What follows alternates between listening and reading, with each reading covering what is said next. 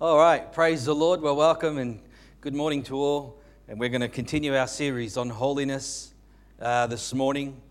And um, we're going to turn to the book of Romans chapter seven. And we'll continue looking through the scriptures here in this section of our study.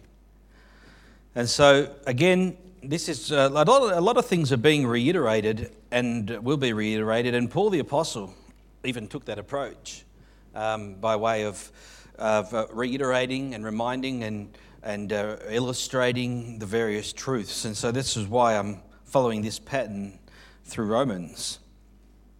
But we're looking in at holiness in this series, and we're uh, what is holiness?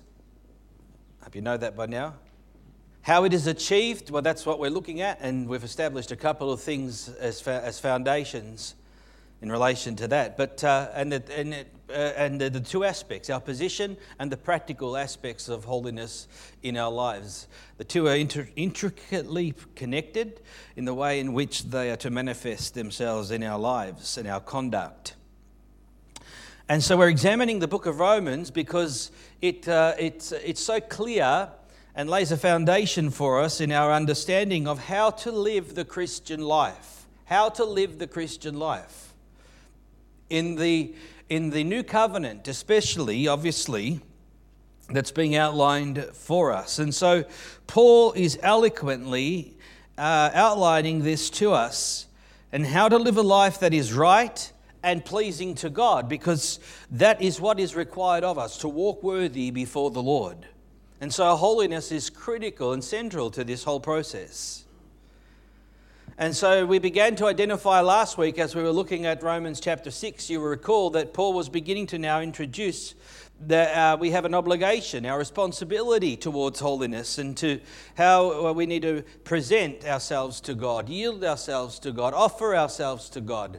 Because unless we take this approach, then how is the Spirit of God going to uh, exercise con- uh, control? How are we going to live and walk in the Spirit? How's the Spirit going to live and rule in us? And so he establishes a few truths in the in chapter six, which was, uh, he said, knowing this, remember he said, verse six of chapter six, knowing this, that our old man was crucified. And that's our, uh, that's the reality of uh, the, the the Adamic nature, the, the flesh, uh, the old man as it's known. And so uh, it was judicially judged at the cross. God, he dealt with uh, sin once and for all. And uh, in doing so, we see the identification there with Christ. And so, so that's why he says in verse eleven, reckon yourselves dead indeed to sin, because the reality is, is we have died to sin judicially. And so if sin has been dealt with through Calvary on the cross and done away with, uh, and uh, now God has given us his Spirit and we are identified with Christ and alive in Christ, then we must live in the power of the Spirit, walk in the power of the Spirit, and live a life that is holy. Shall we continue in sin that grace may abound? No. Contrary to that is what Paul is teaching us. And so the third point he makes in Romans six is that we are to present ourselves and our members as instruments of righteousness unto holiness, and have unto our uh, unto the Lord uh, uh, bearing fruit fruit to holiness. So we see that. And so we've uh, identified and are identifying, and I repeat these things deliberately, but we have emphasized that we are in the dispensation of the Spirit, if it, to use that term. And in the, in that period of the New Covenant where the Spirit of God is being poured out and the Spirit of God lives in us and is, is uh, alive in us, and we are alive to God, we have also what we call the administration of the Spirit in the New Covenant. So it's the Spirit working in and through our lives. It's the Holy Spirit that teaches. It's the Holy Spirit that guides us. It's the Holy Spirit, the life of God in us, that gives us life and life more abundant. And everything that we possess as a result of the Spirit of God uh, that uh, has now resides and lives in us, and uh, is the advocate of Christ uh, and makes all of those things real.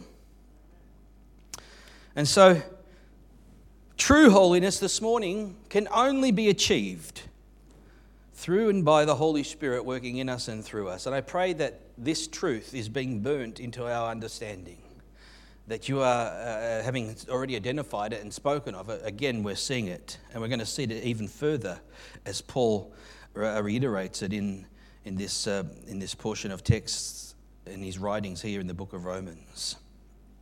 And so uh, Paul is seeking to establish these glorious truths. And remember, even though we're going to be looking at chapter seven, verse one, We, this is really a continuation of Paul's writing. It's a letter. Remember, there was no verses, no chapters. So this is a continuation of Paul's thoughts. We're picking up and we're following. So it's not like it ended at chapter, verse twenty-three and now he's just going to talk about something else in chapter seven, verse one. No, it's directly related and still in context, and still uh, he's uh, demonstrating various truths to us that we want to identify with this morning. So let's read from chapter seven, verse one.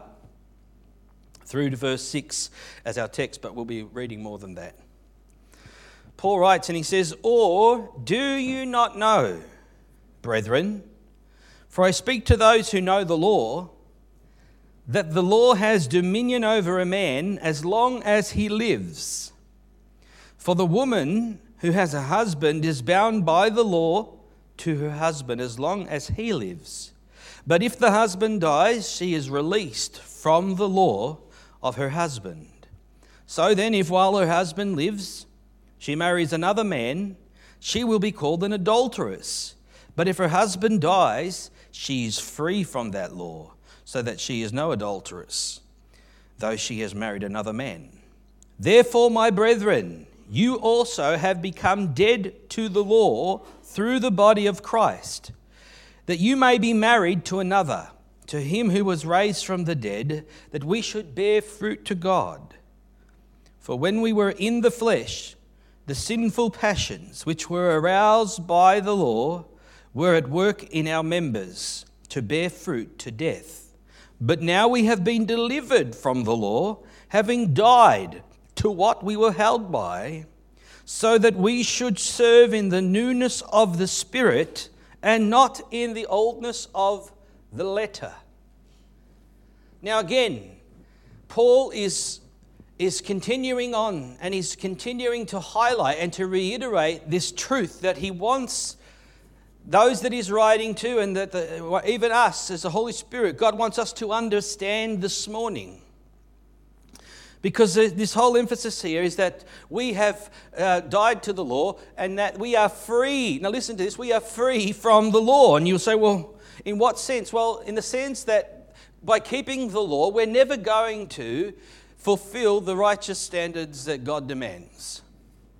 The Bible says in Galatians uh, three, I think it is, uh, um, where it, uh, it says, if there was a law that could have uh, given life, then righteousness would have come through the law. If there was a law, just one. If there was one law that God could set in place that could cause us to attain to life, give us life, and to and establish righteousness, then it would have come through that. But that the law could never do that, because the law, through the law, sin abounded because of the sinful nature that we have. So the law brought death and condemnation to us. So, in the Christian life, we begin to see that the, Christ is the end of the law, Romans ten four. And so, we're talking about something that's far superior and far greater than the law, and that is Christ himself, Christ and his Spirit. This is what Paul's talking about. And so, he's wanting to make the doctrine of Christ, if you want to use that term, clear as he continues to write to the Roman church. And he says in verse one, he says, "Do you not know, brethren, uh, and I speak to those who know the law, that the law has dominion over a man as long as he lives." Now, obviously, he's talking here and he's writing to Jews and Gentiles, but he's referring to, obviously, the Jews in this instance, in that he's expecting them to understand the whole emphasis and purpose of law. But you don't have to be a Jew to understand law. You understand that if a, a law is passed, that law is binding, right? That law exercises a dominion. So that's why if we break the law or transgress the law, we have, uh, we're in serious trouble. And that's why the law has dominion over an individual. And so uh, uh, it's in that context that Paul is wanting us to understand this truth that he is about to teach us. And so laws have dominion, they have rule over individuals.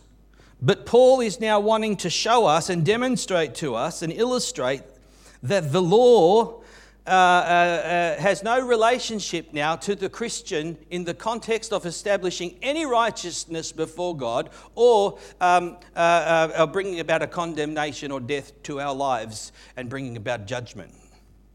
But rather, he's now showing us that we are uh, in Christ. Christ is the end of the law unto righteousness. We are in Christ, being born from above and in him. And how now that we are in Christ, how that relationship to Christ and our position in Christ, again, how it's to practically manifest itself. This is what he's talking about. He's talking about the spiritual reality of our position in Christ and how it has to practically manifest. There has to be, you, how does, what did Jesus say? You judge a tree, what? By its fruit.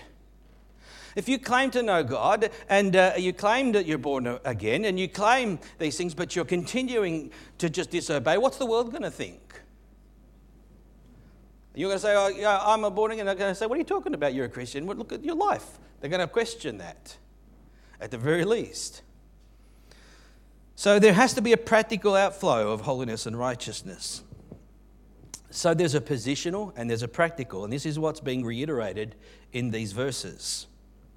So Paul is going to use an illustration of the law, and he's going to use the law of marriage to demonstrate our relationship to Christ and our position in Christ.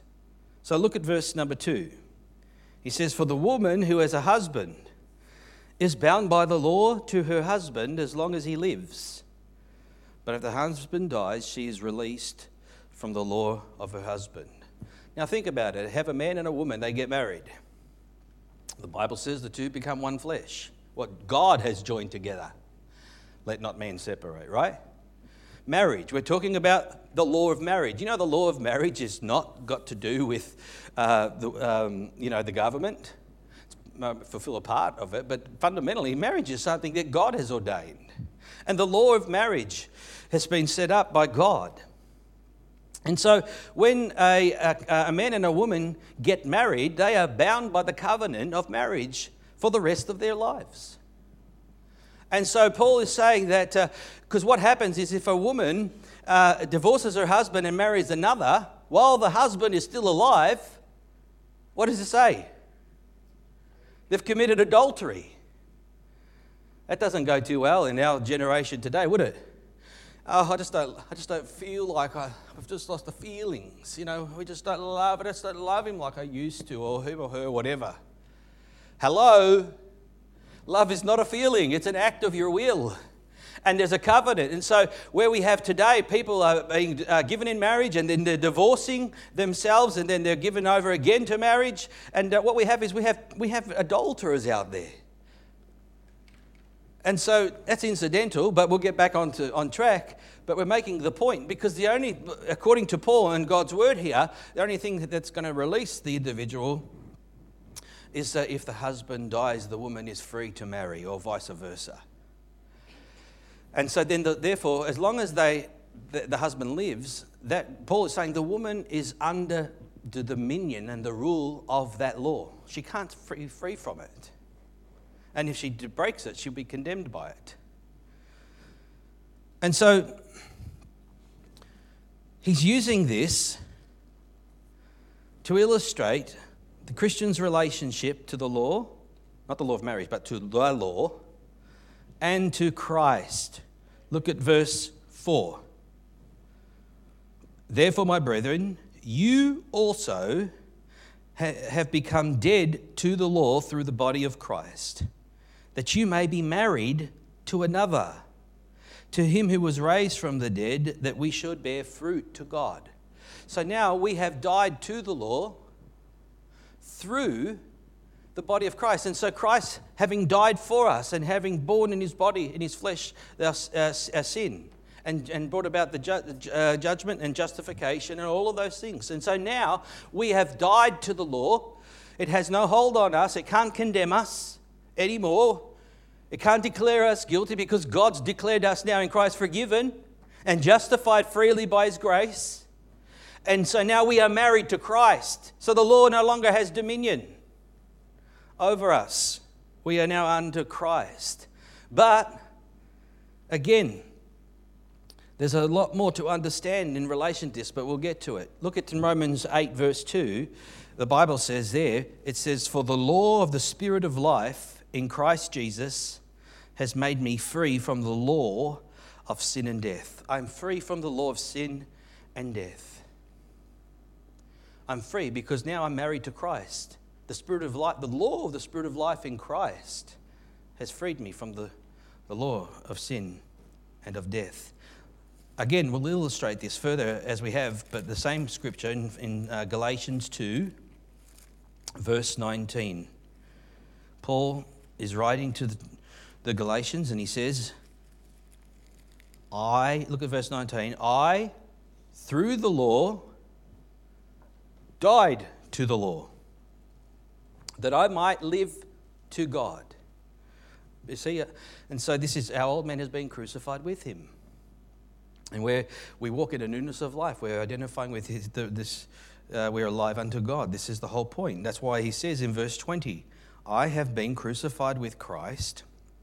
It's no longer I who live, but Christ lives in me. And the life which I now live in the flesh, I live by faith in the Son of God who loved me and gave himself for me. So this is, again, reiterating the positional truth of our righteousness. We're dead to the law, we're free from the law, we can't come under condemnation, we're married to Christ, and we're declared righteous in Him. So, in the light of the fact that we are in union with Christ and that we're not under the dominion of the law, the question is, who are we under the dominion of? Are we just free to do whatever we want, when we want, how we want? No, we're free from the law to be married to another. Okay? Another. That is Christ. And so if we're married to Christ, as in, does that mean, oh, well, if uh, if grace abounds so much, why don't we just continue to live in sin, right? Certainly not. You're, you're not catching it, Paul's saying. You, you, now you're married to Christ, and he says um, uh, that you have become dead to the law through the body of Christ, that you may be married to another, to him who was raised from the dead, that we should what? Bear fruit to God. Bear fruit to God. What fruit is that? Well, in the context of what he's talking about, holiness. That's what he's talking about. We're going back to Romans six one, all the way back there, the previous chapter. It's talking about a holy life and living a life that is pleasing to God and acceptable to God. Bear fruit to God. So now that we're married to Christ, we bear fruit because Christ is holy. Christ is righteous. Christ is without sin, and so God, uh, as, as as Christ is in us and we are in Him, God's not going to allow us just to um, do what we want and how we want. He's going to say, you know what, you have an obligation to do what's right, and I'm and you bear fruit to righteousness.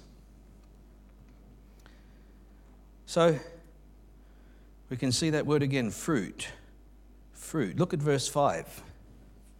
He says, "For when we were in the flesh," that is, and uh, that is the old man that he refers to previously in chapter six.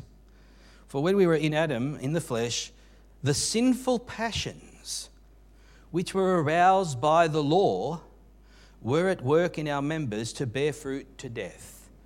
So when, when we were when we were not in Christ, the natural outflow of our lives was that we uh, that um, that through the law, he says, The, the sinful passions which were aroused by the law. Because the law could never produce righteousness, right? We established that. All the law did is arouse the sinful nature that's in us, and that's what Paul's going to talk about in the, the verses to come. Because the law produces nothing. In fact, it actually is counterproductive. It doesn't make the law bad, as Paul, as Paul will write, but rather it demonstrates the sinfulness of sin. But sinful passions were aroused by the law. And they were at work in our members that we bore fruit to death. See, our sinful nature bore fruit to death. But look at verse six. But now, but now, listen to those words, underline it. Actually, funny enough, I just was speaking to Brother um, Isaac before church, looking, flicking through his Bible, and he had in the book of Proverbs all the highlights of the word but, but, to make the contrasts, but, but, but, but, but, but. And so that's what we should do, because when Paul says but now, there's a great emphasis, because that was, but now it's not. And so, but now we have been delivered from the law, having died to what we were held by, so that we should what? Serve in the newness of the Spirit, not in the oldness of the letter. That we should serve in the newness of the Spirit, not in the oldness of the letter. And so that is that we don't live according to the law, to an outward law now, but rather we walk in the newness of life and the newness of the Spirit. That's where we live. That's our position. That's to be our real, reality. Now, let me say this this morning.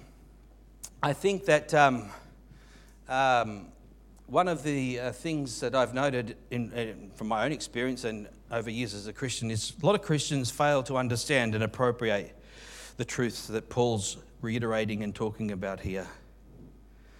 And so, because it sounds great, and it is great, but living and walking in the newness of the Spirit is sometimes not an automatic thing for the Christian, because we fail to grasp these truths. And so we try and live the Christian life in the power of our own flesh, in the power of our will, in the power of our, you know, resolve uh, to do it ourselves. And yet we fail to do that time and time again. The intentions are good. But see, if you, if we're going to live by an outward form of, of law, we will always fail. And this is what Paul is talking about. And Christians can be ignorant of this truth. And so, you know, we try and live the Christian life in the power of the flesh.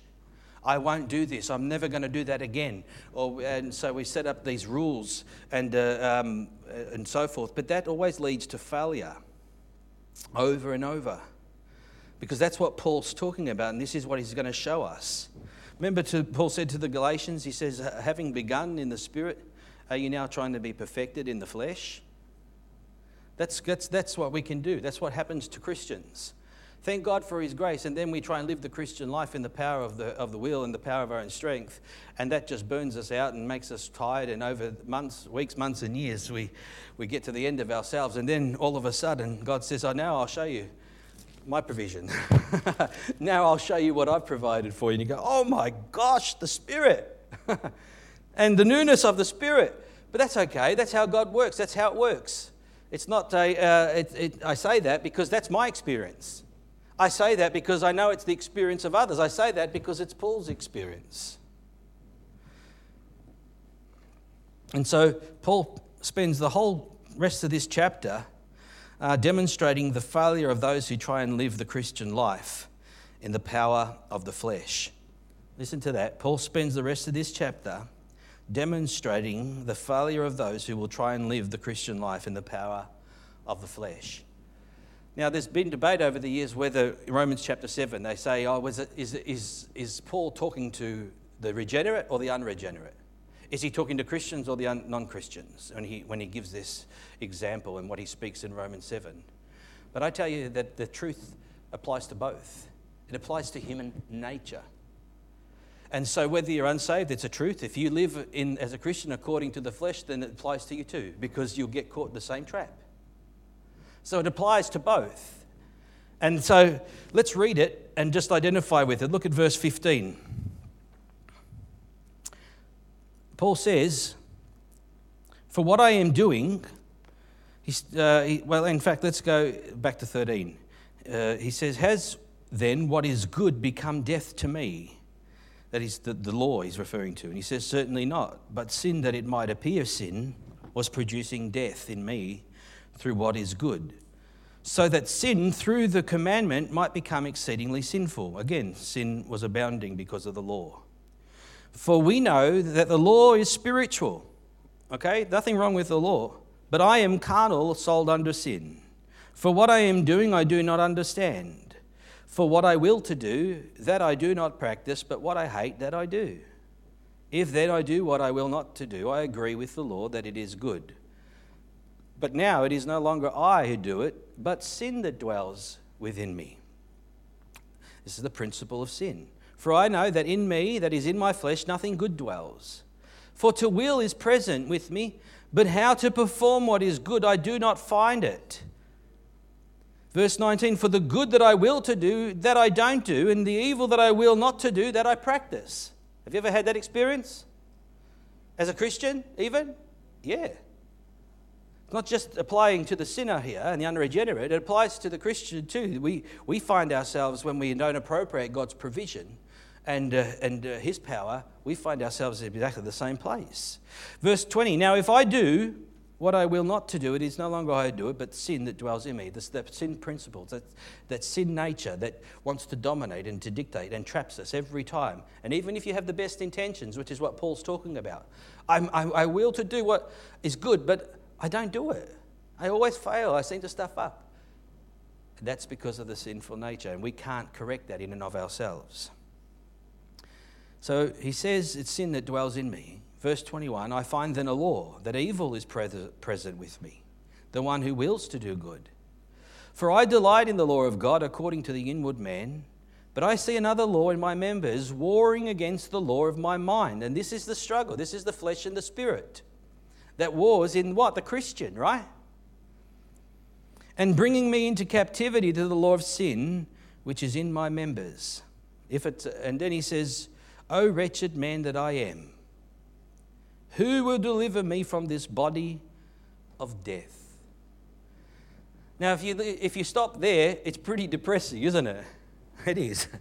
Because Paul's presenting uh, the, the, the wretchedness of the human condition without God, without, our, without Christ, without God's power, without God's Spirit, without God's provision. We are doomed. We're wretched. But you see, the point that he's making is, is as wretched that we are, it doesn't end there. He's using all of that to highlight the greater truth. And the greater truth is this, verse twenty-five, I thank God through Jesus Christ our Lord. So then with the mind I serve the law of God, but with the flesh the law of sin. There is deliverance through Christ. And that's what he says in verse six of, of chapter seven. He says, for we have now been delivered, but now we are delivered. And, uh, and in our position, we are now delivered practically by the power of the Spirit and the newness of the Spirit to live and to walk and bear fruit to God and to live a life that's pleasing and live a life that's holy and be free from the power of sin. You see, this is the problem in Christian circles with a lot of holiness teachings, is that the intention is is is is good for the most part. Where they want to, they, they love God, they're serious about holiness, but holiness movements will set up a, a bunch of standards and a bunch of rules that if you're going to profess the name of Christ and if you're going to belong to this church, then you're going to have to abide by these rules. And the rules in and of themselves are, are, are, are may be noble. But in principle, it is a dangerous and a, a dangerous, dangerous thing to do. In fact, it's deadly. Now, it will always fail because that's the nature of the flesh and it's the nature of the law of sin.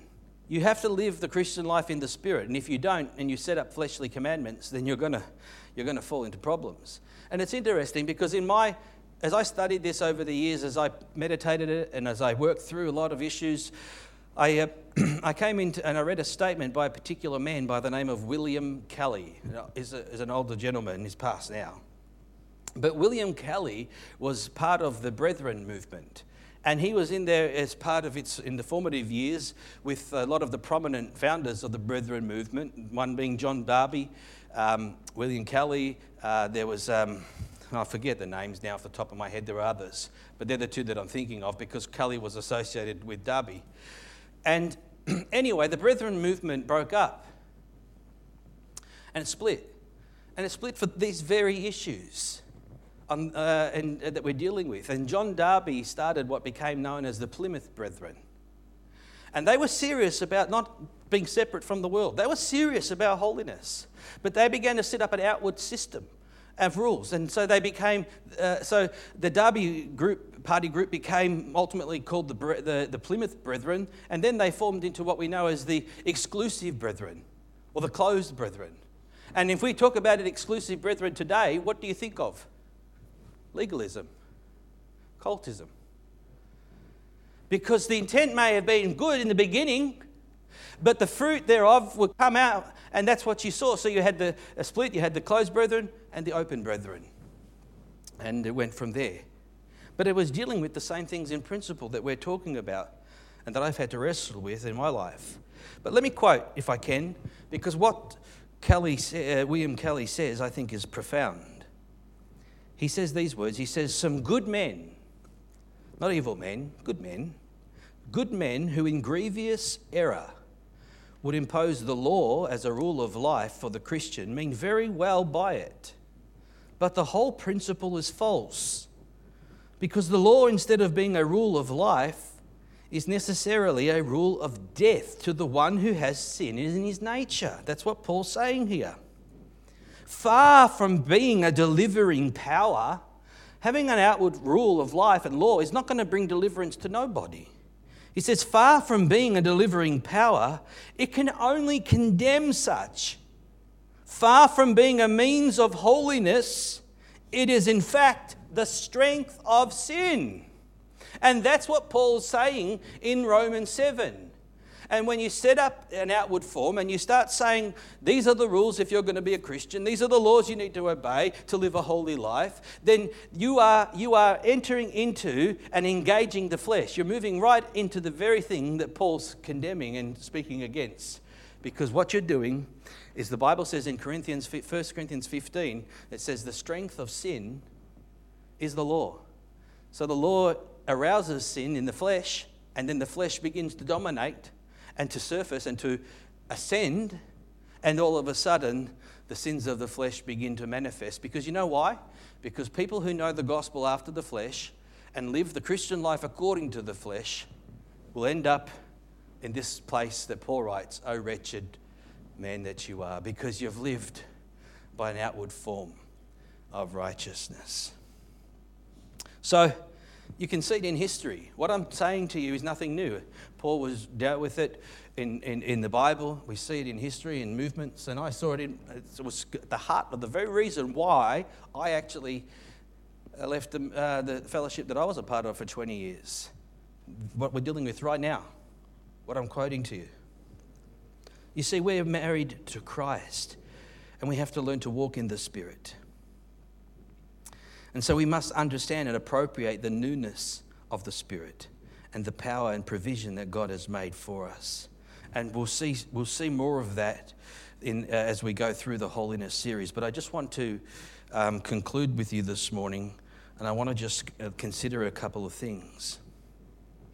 Because as we've looked at this, we find that in two occasions, Paul says in Romans six, he says, "Shall we continue to sin, that grace may abound in effect?" And even in light of all of this, it's easy to think, well, can we continue to sin? But the, the reality is, is no, no, no. This is what Paul's talking about, that we have deliverance through Jesus Christ, that we are being delivered from the law to be married to Christ, that we will bear fruit to God. And that's what we ought to be doing. So, because a lot of Christians say, oh, well, I'm free from the law. Oh, You know, and then you say, oh, Christians shouldn't do this. Oh, that's legalistic. No, that's not what Paul's talking about. Okay? Not at all. Uh, um, in, but but people, Christians will misunderstand what they call antinomianism, without law. Well, I'm a Christian now. I'm saved by grace. I can just live whatever way I want because, you know, um, I'm not under law. I'm under grace. But again, this is what Paul's been arguing against the whole time, right? So I just want to dwell on this for a moment, because we say, oh, well, I'm free from the law. But what did Paul say in Romans six? He says, you're to become a what? Slave. Slave to righteousness. Slave? Oh, no, I'm free in Christ. I'm free in Christ. Yeah, you are. You're free to be a slave. That's what you are. You're free to be a slave of Christ and to present yourselves to God. And you have a choice. God's not going to, um, uh, you know, the Bible says don't grieve the Holy Spirit of God. God's not going to dominate. He wants to dominate, He wants to rule. He wants to uh, exercise his lordship in your, our lives, but he's not. He can't force it himself, and so he doesn't. He doesn't conduct himself in that way. But the Christian life is not. Even though I've, we've, the Bible talks about free from the law, dead to the law, married to Christ, it doesn't mean that we're free from law. And I want to clarify this, because the Christian life is not without law this morning. The Christian life is not without law. What does the Bible say? That the law is written where? In our hearts. It's not on tablets of stone anymore, as it was in the Old Covenant. And on, it's not written on tablets of stone in terms of an outward thing, but now it's all inward. It's just completely changed, and God is now, and the law outwardly could never achieve righteousness, but now the Spirit in us can. That's what Paul's saying. That's why in Romans eight verse two, he says, for the law of the Spirit of life. You know, to the Spirit of life, there is a law. There's laws that operate within the spiritual life. You're not free to do whatever you want. You violate the laws of the Spirit, then you will bear the consequences of that. Because there's a law of the Spirit of life in Christ Jesus. And yes, it does make us free from the law of sin and death, in that we are don't uh, under now we're not under condemnation. That's what it says in verse one of chapter eight. But nevertheless, we're still un, under law. And so, isn't it interesting? James writes, and he says to the church, he says, live and conduct yourselves as those who will be judged by what? The law of liberty. Live and conduct yourselves in a way, and in there he's telling, and in fact, if you read the context of that, he's talking about holiness, in fact. He's saying, separate yourself from all wickedness and all malice and so forth. And, and he says, live and conduct yourselves um, by the law of liberty. So in other words, yes, it's the law of liberty. It's still law, but you're at liberty to... to submit yourself to God, to present yourself to God, to access and appropriate the power of the Spirit in your life and God's grace to live and to walk the way in which He requires of us. Paul also refers to it in Galatians six verse two. He uses a phrase he calls the law of Christ.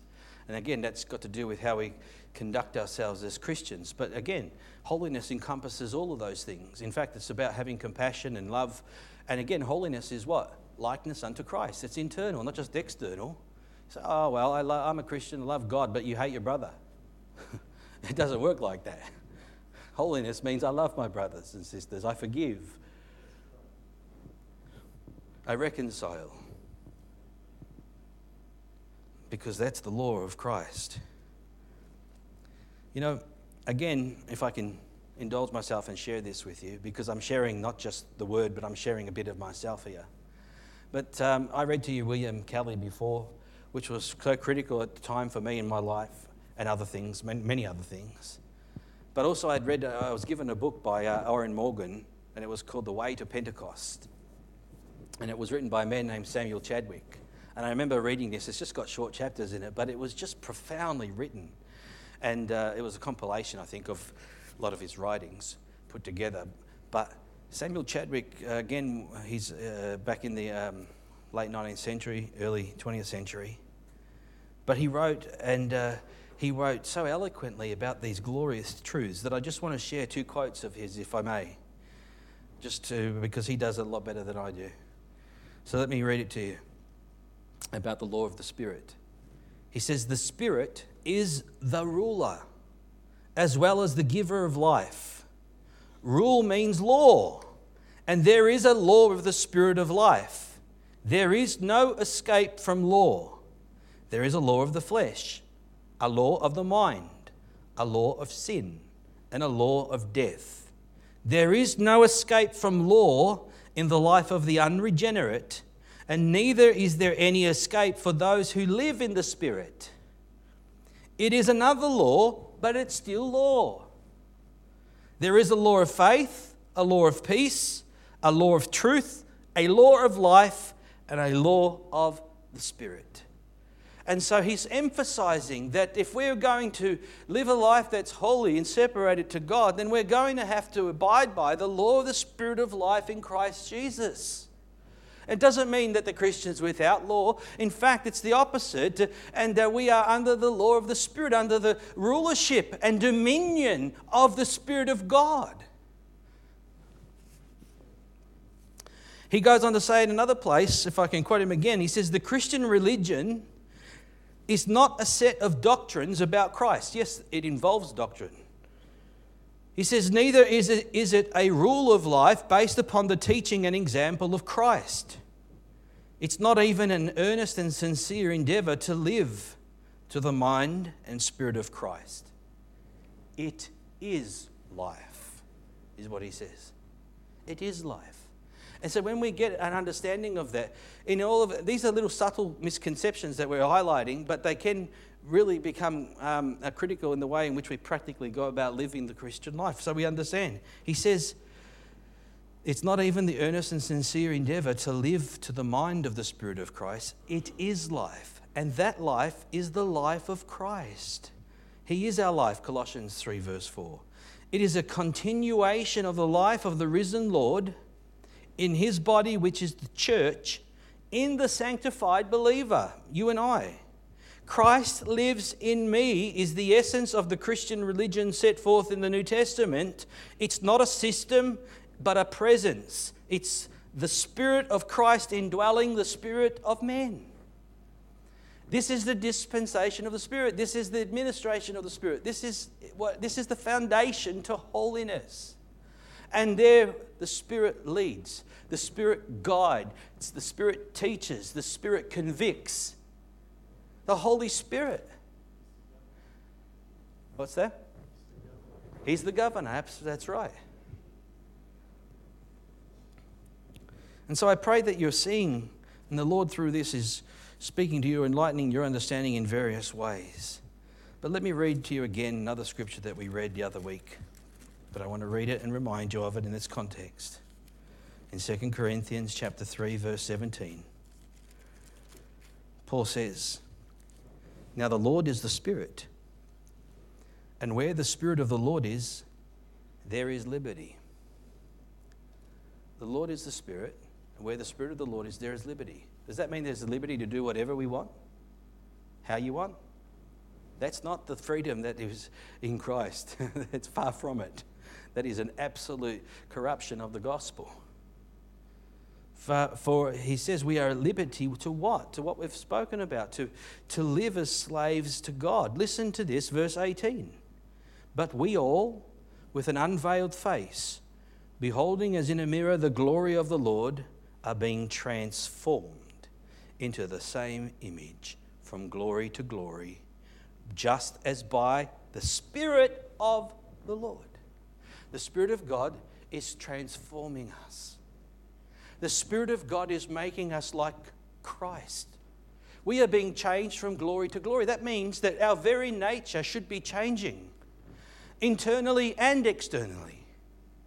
It's not, you know, you can have all the externals looking good, but what happens to the internals?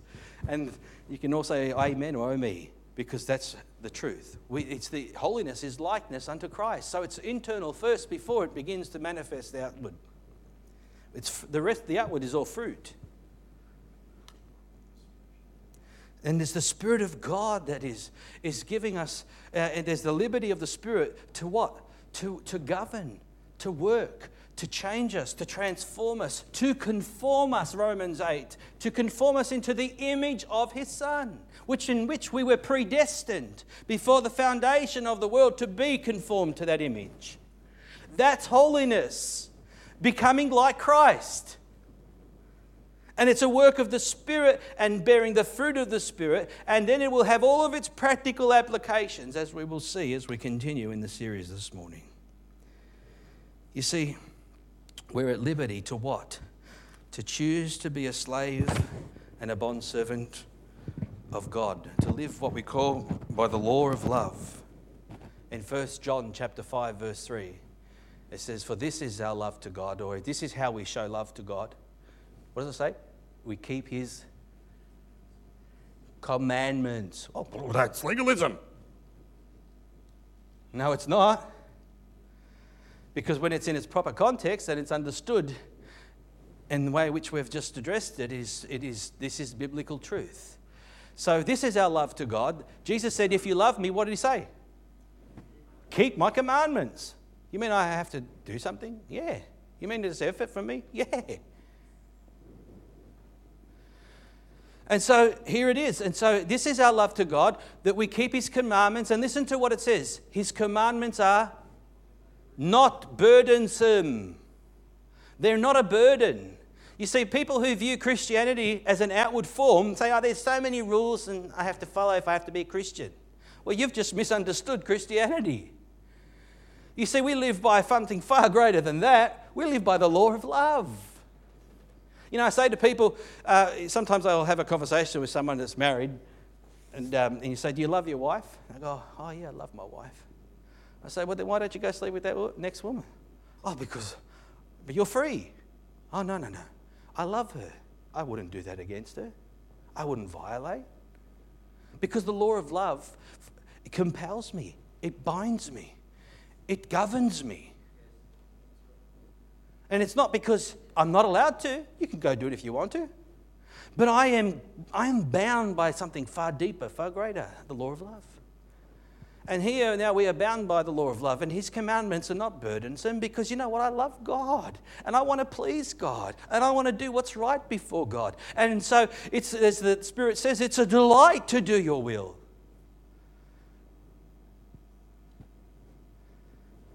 Not a burden. If it's a burden, then something's wrong in our hearts. And we need to examine our hearts. Say, Lord, because then you grow in resentment. I don't want to be a Christian. It's too hard. It's too much. Well, what's wrong? What do you mean? Just, just, just, just abide in Christ. Just love God, and serve Him with all your heart, and love Him with all your heart, and then all of these things will begin to manifest themselves. You'll bear fruit. The fruit of the Spirit. Holiness unto the Lord. Let's pray. Father, we just thank you this morning for your word. My God, I pray that you would continue to speak to us. There's so much in all of this, Lord. And as I grapple with it, God, I trust, Lord, that you by your Spirit are teaching, that you by your Spirit are revealing, by you by your Spirit are instructing, by you by your Spirit are convicting.